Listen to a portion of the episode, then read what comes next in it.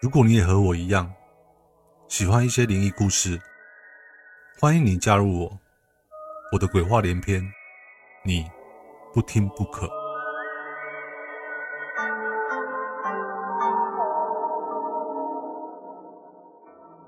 每个学校都有着属于自己的故事，或者自己的奇闻怪谈。今天要说的这个故事，是位于台中的中心大学，这是一座历史悠久的国立大学。但是，凡是一些历史悠久的建筑物，都会有着一定的故事，包括了鬼故事。今天 Book 将会带来两则在 PPT 上面流传许久的中心大学灵异故事。那么接下来就和 Book 一起进入灵异故事的旅程喽。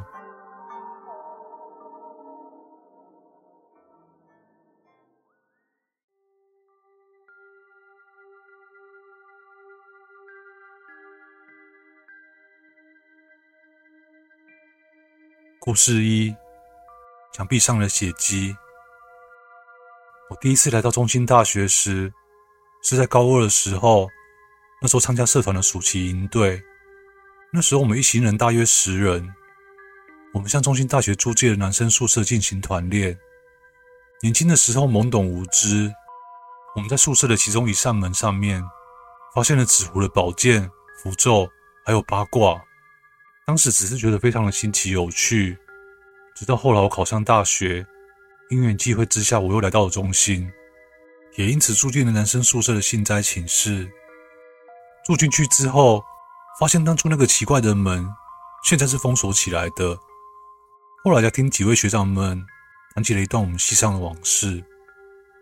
学长说，原本那间寝室住了四个人，其中有一位是乔生。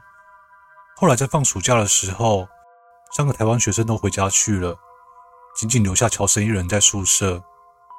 但等到暑假收假回来时，竟然发现乔生割腕自杀，就沉尸在上铺。那时候男生宿舍的床是钢筋混凝土做的，上铺直接从墙壁中伸展出来，一块方形的混凝土床板中间切割出一块凹槽，刚好可以塞进一块薄木板。那学生不至于直接睡在混凝土上面。那时候，那个乔生的血流出来之后，就填满了那个凹槽，还有部分的血从上铺沿着墙壁上渗到了下铺。据说那个乔生的尸体当时整个浸在血泊之中，然后干掉后的血渍就和尸体一起粘在床上。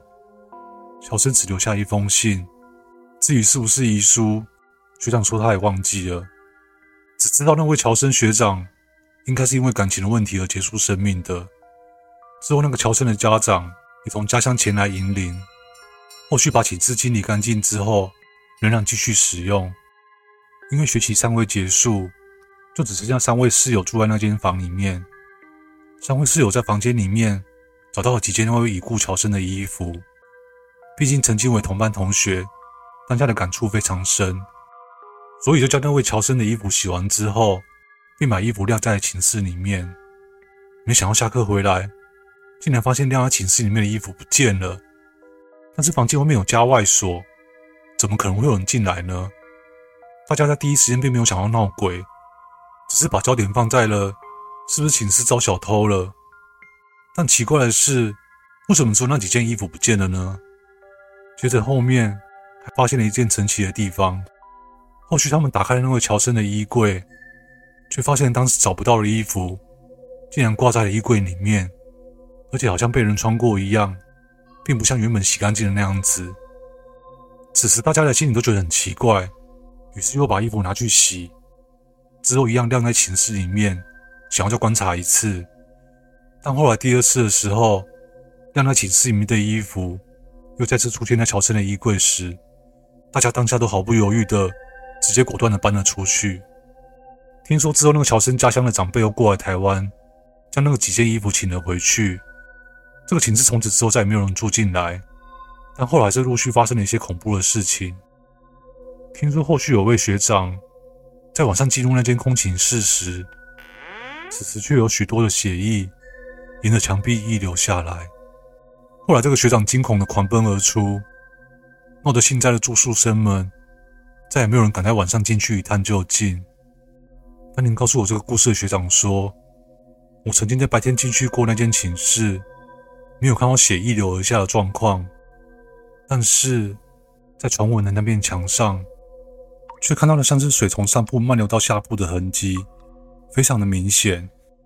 而且用手摸了摸墙壁，还可以明显感受到一些微微潮湿的感觉，非常难以理解。寝室的墙是用来分开各个房间的，那个墙的另外一侧也不是浴室，更不是最外侧。这也就排除了水由墙的另外一侧渗入的可能。那到底这个潮湿的水痕是从什么地方而来的呢？总之，最后校方就把寝室封闭了起来，一直到了我升大四的时候才开放。之后，在我大四毕业那年的聚餐中，我便问了那间寝室的现况。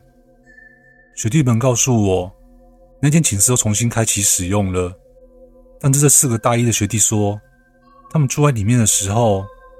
虽然说是炎热的夏季，但别间寝室就是非常的闷热。但是这间传闻中的寝室却是非常的凉爽。而当年那个乔生过世的床铺，是有一位 A 同学睡在那边的。学弟说，这个 A 同学跟他说过，他常常在睡梦中感到有人在拉他的脚，不然就是有人对着他脚吹气。学弟又说，其实除了 A 同学之外，我们几个都知道那张床铺发生过什么事，但怕说让 A 同学知道以后，他就不敢再住了。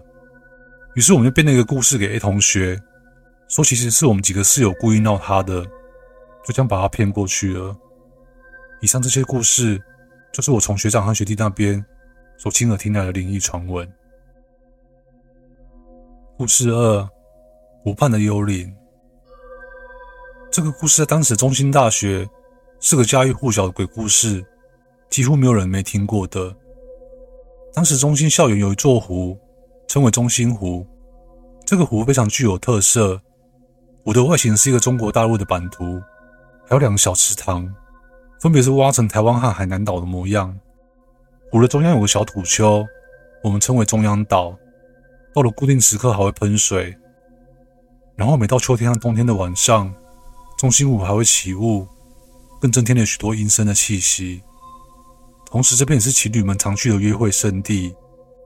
以前的中心学生有项传统，就在毕业典礼前都会做一件事，就是下水游到中央岛，然后再游回来。但是在后续，却发生了一件不幸的事件。某一届兽医系的毕业生在一群人起哄下，便有几个人直接跳下中心湖。但是上岸的时候，发现少了一个人。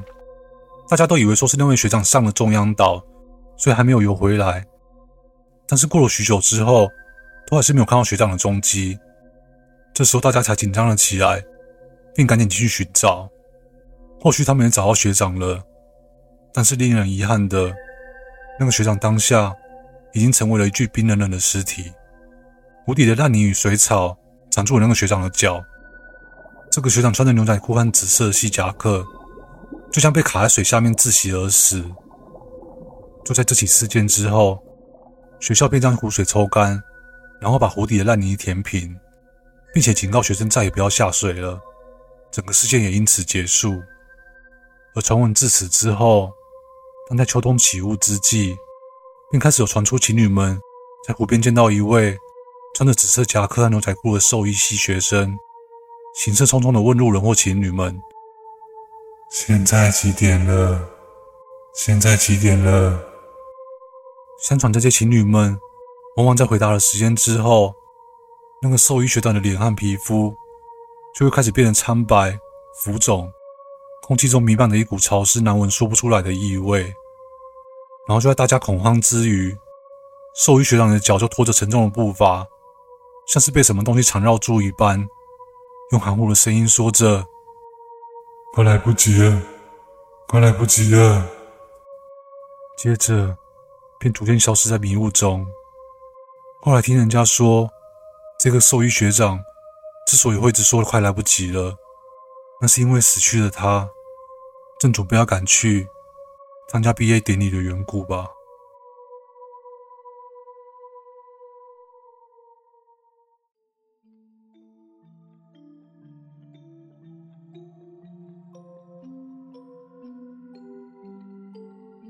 白天的校园总是人来人往，充满着师生间欢乐的笑声，但到了晚上，校门关闭后，就立即变成无人的空城。而这也正是鬼魅幽魂最爱的场所，也是各种鬼故事和灵异事件的最佳发生地。大学内的灵异地点的恐怖故事，大部分属于口耳相传的谍闻，虽然始终无法获得证实，但很多同学们都是抱持着宁可信其有，不可信其无的态度。最后，不可要奉劝各位学生们，放学之后要记得赶快回家哦，不然小心遇见鬼哦。谢谢你们听我说故事，我是不可，我们下次见哦。拜拜喽。